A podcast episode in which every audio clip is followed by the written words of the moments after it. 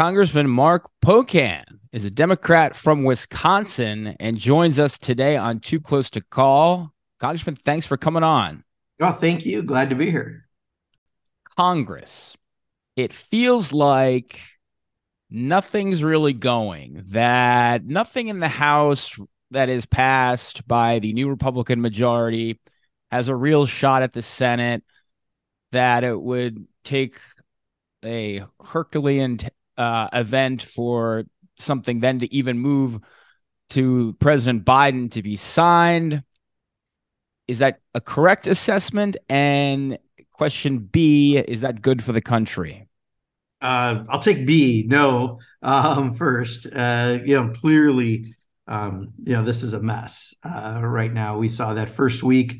What normally is about a 40 minute process of electing a speaker it took the entire week, 15 votes, hours of being on the floor and that just foreshadowed what we're going to see. Um, you're not going to see a lot of legislation pass uh, because they can't with the you know very large Addams family esque uh, Republican caucus that they have. You got Morticia and Uncle Fester, cousin It, you know, and it's probably even a little more diverse than that. Who is uh, cousin It in the Republican caucus? no comment. No comment. Yeah, figured. uh, it's an interesting group. It's it's an interesting group, but because of that, they can't really uh, move anything, even their own agenda. They're really not moving. Like this week, the entire week is on HR one um, because they just can't do a lot. We're in. I think they already threw one week back at us at the end of the year. I wouldn't be surprised we have some other light lifting of weeks. But what they can do are investigations. So what you're seeing are a lot of investigations, most of them pretty ridiculous ones um, very little um, probably legislation that's going to become law. The, the problem is what, what happens then when you have to do the debt ceiling, something that you actually need adults to do.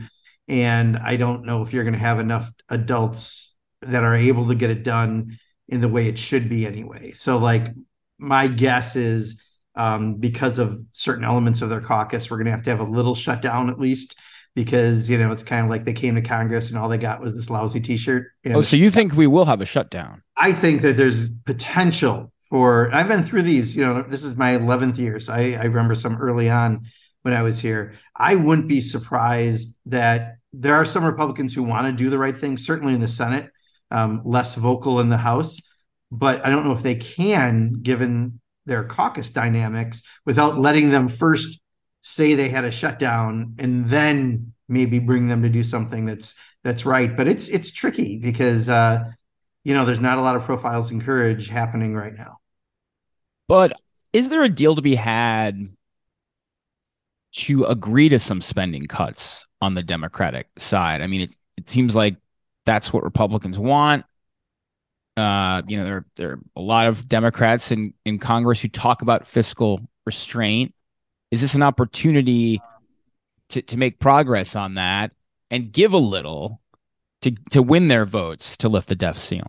The well, debt and that's what they can do with the budget process we're in right now. I serve on appropriations, right? right? can pass a budget which requires them to have a plan, which I don't think they can even have a plan given the dysfunction of their caucus, right? Um, but assuming they actually had a vision for what they want, pass a budget out of the House, Senate will pass a budget, and then make the compromises, and you could have you know reduced spending through that process. But you can't necessarily go back and change what we've already done, which is what they're trying to do. And as you know, or you know, I think many people know, the debt ceiling is one of the more ridiculous votes we do around here. You know, we've already committed to the spending. Yeah. Like whether or not you're going to mail a check for your obligation of your home loan or your car loan so the fight itself is stupid, but it has an impact on the economy and on everyday people and what they're going to pay in interest rates and um, federal employees and veterans, whether they'll get their benefits, social security payments going out, and all the rest. How would you describe the economy right now? It seems complicated. It seems tenuous. We have bank failures. We have interest rates rising. Inflation seems stubborn, although it seems like it's peaked, but it's hanging around. How would you describe the economic picture for Americans today? I mean, right now, I think the economy is still very robust. Um, and I say this as a small business owner also for 35 years. I've had a small business. My husband still runs the business. And um, it's a very resilient demand that's out there. And I had this conversation with Secretary Yellen actually in a committee just last week because I said I'm worried that we keep raising interest rates, and the goal of that is to make more people unemployed, which I think is already a kind of a sad goal uh, as, as in what we're doing. But I think that demand is so resilient that you're not seeing the impact on demand and lowering that inflation as much when you would traditionally by raising interest rates because we just came out of a once in a century pandemic. And I asked her this question. Um, right now, in, in every single member's office, we are getting an unprecedented amount of cases around passports because for now, first time in three years through COVID, mm. people are traveling. They're right, like, they're going back. Get, I am getting out of town. I'm taking that vacation no matter what. And you're not going to slow that down. And businesses, uh, which I'm a small business owner myself, you know, have felt the pain of COVID at various times. You had supply chain issues, which are largely resolved or, or at least significantly resolved. But if you didn't have a convention or a meeting or a run or whatever it was during COVID, you're going to have one now because there's a real pent up nature to want it. So I don't know if the traditional model of raising interest rates and then seeing that demand go down is necessarily out there. And that's my fear is that you can then all of a sudden raise just too much and wind up in a recession spot because of monetary policy that's designed for a normal economy uh, of rising uh, interest rates and inflation, or I'm sorry, of, of rising inflation, rather than this. I think this is a unique type of economy, and I wish that they would look at things like maybe temporary price controls. Um, I think that they should look at. There's some other measures that you could do that perhaps would be more targeted towards a very resilient demand. So you think the Fed should pause their increase of yes. interest rates right now for the foreseeable yes. future? Yes. They were they were mistaken just to have raised them again. Yes. Yes. And the last time as well.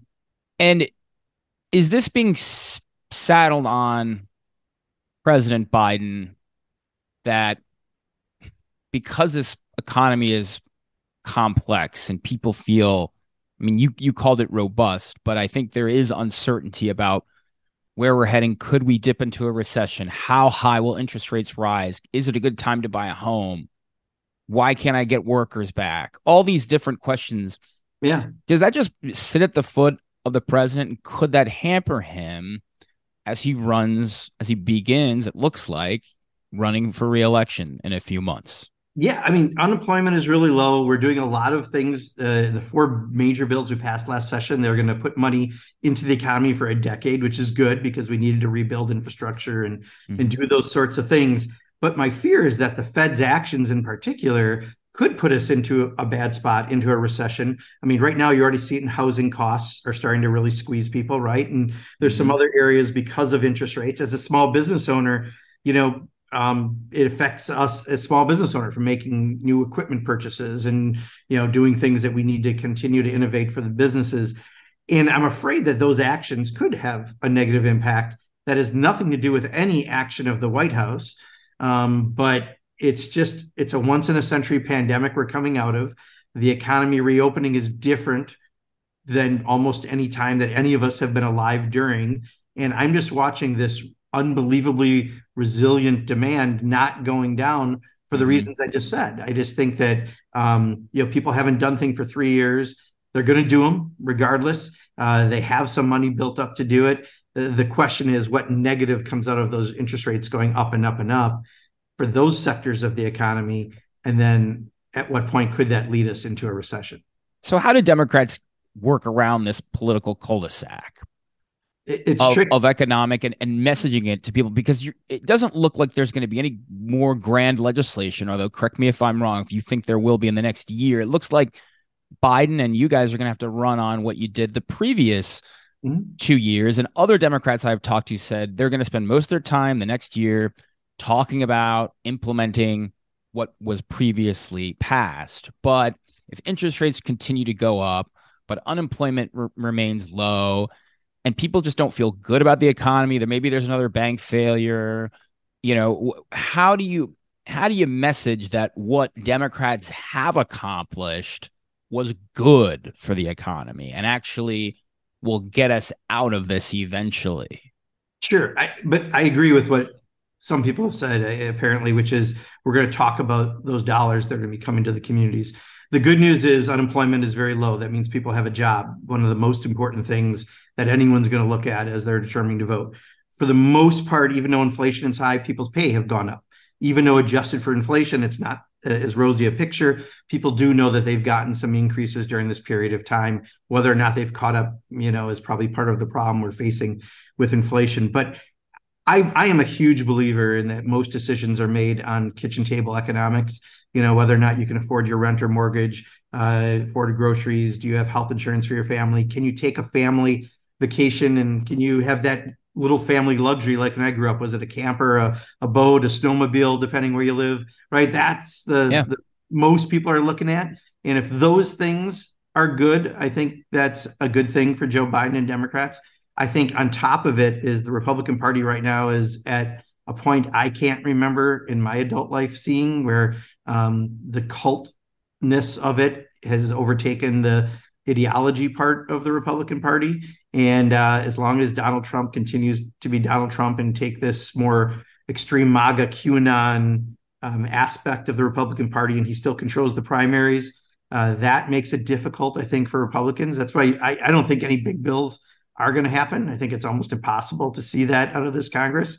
Um, so we will talk about what we've done. We'll talk about what could be done if we had the right people in office. And as tight as the margins are in the both House and Senate, that gives, I think, you know room for us to try to pick up seats could the most substantial policy product of this congress be a ban of tiktok my god um it's wow. wild to think about but it seems like there is some bar- bipartisan consensus around this wild and crazy app that every teenager is on the most pathetic hearing I can remember, right? Uh, and bipartisan pathetic, although I do think the questions that were the most um, crazy came from Republicans. You know, is TikTok inter- going on my internet? Are you? why do you say? So why do you say pathetic though? Be- because you you thought it didn't it showed that Congress doesn't understand the technology. Yes. It, it showed that there are a bunch of old fogies up there that don't get the internet and apps and social yeah. media. So uh, the way I look at it is, I, I I am not for a TikTok ban, but I also am not pro TikTok. Uh, you know, it's a it's a company, it's a social media platform. To me, all social media platforms, uh, we need to get a better handle on uh, our privacy of our data. They all take advantage of us, but we should watch out for consumers um, so that they're not pushing disinformation and doing other things that we need to avoid. That takes that that should be a bipartisan quest from at least some of what you hear. The problem is that means you got to take on U.S. companies. You got to take on companies that have a lot of lobbyists in Washington. You got to take on some of the rich people that make that make donations to both parties, uh, and it's just unlikely, less likely that's going to happen, I should say, the other problem is the Republican Party has made an issue du jour of making China the enemy, no matter what. Uh, right. But uh, but aren't Democrats on that board of beating up China as well? Uh, honestly, as a, as a threat, or I think it's kind of keeping up with the Joneses a little bit. They're afraid if they're not seen as being tough, and it was part okay. of what I didn't like seeing in the hearing. I mean, you know, yes, this is a Chinese company, the patheticness of people keep referring to someone who's from Singapore as Chinese, like all the stuff that was happening showed some of the xenophobia that was coming out of that hearing. But you know, there, I think there should be. Um, let's put up the firewalls that we want around data and have the data in the United States, like they talked about doing. Let's make sure it really happens so that there's that security.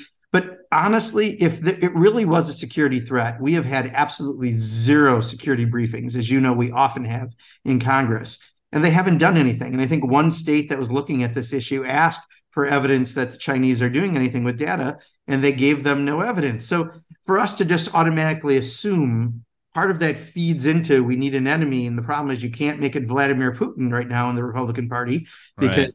he's your autocrat to love. The, the lovable autocrat. And uh, so, therefore, uh, all this rhetoric goes around China. And I think some too often, then we chase that so we're not seen as weak on whatever. I mean, I'm concerned about China in the sense that when we have things made there so cheaply because we have people who don't want to spend money on US workers, intellectual property can be stolen uh, mm-hmm. and we mm-hmm. don't have that protection. And if we really are concerned about TikTok and data, uh, we should be concerned about them making our iPhones and our computers and any cloud based services out of China. And there's a whole lot of things if we're going to have a consistent theory that we should be talking about. But the number of people who have not used TikTok, I even talked to a member who's in. Do you use it? I do. You use it. And you I have watch, no problem I watch with... people do magic tricks on it. I watch yeah. the, the Wednesday dance so many times uh, that I've, I kind of want to I get a little sick. It's been so many, but it's entertainment like all social media. There's good and bad with it, but mm-hmm. we have to at least be reasonable. Our job is to protect the American people and consumers when it comes to, I think, the privacy and data. If there really was an issue with China, we would protect based on that. There's no evidence of that.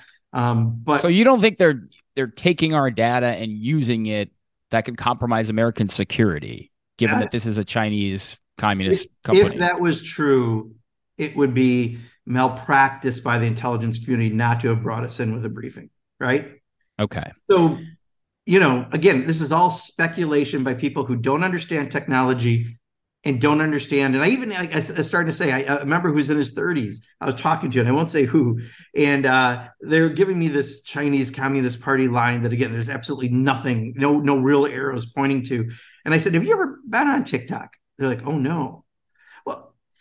You know, at some point, intellectual curiosity, if you're about to ban an app that 150 million people are on, we complain about people banning books. We should be a little concerned about people who want to ban apps one more tech question. Do you use Chat GPT and do you think there should be any barriers around this new product that's rolling out that it seems like is going to be integrated in a, most of our future?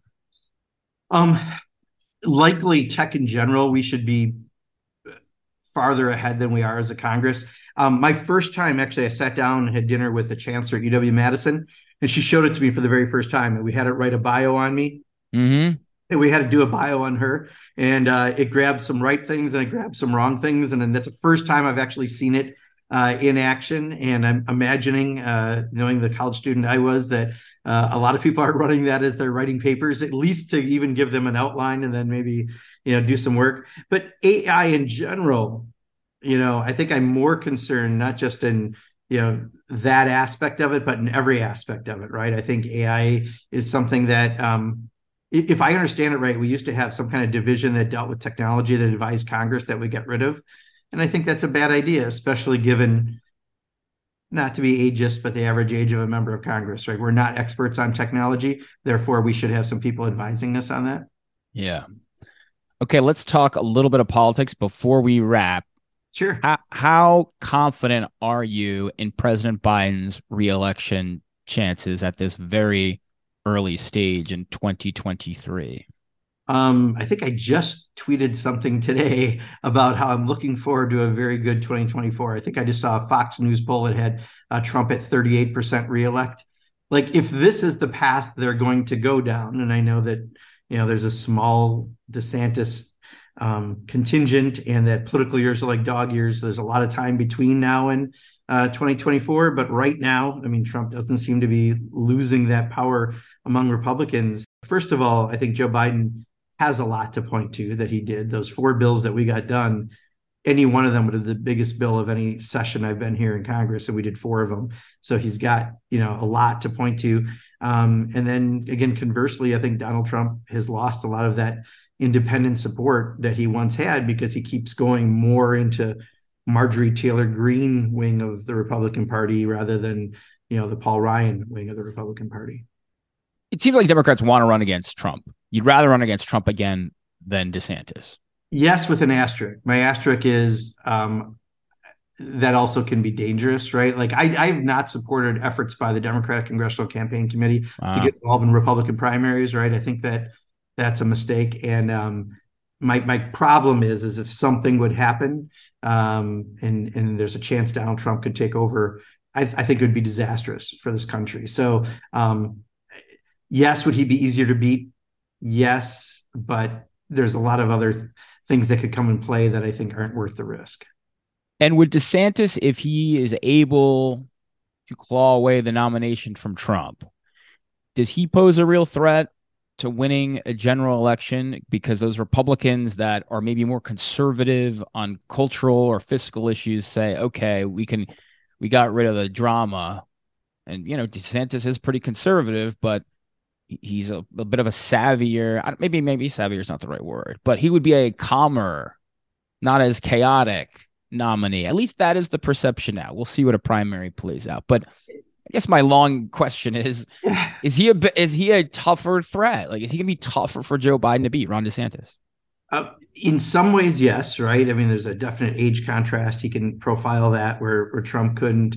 Um, but I think he's taken himself so far right, and he's taking no stances that aren't not even center right, but right within the Republican Party that makes him more extreme to those independent voters that already might have been a little nervous about Donald Trump.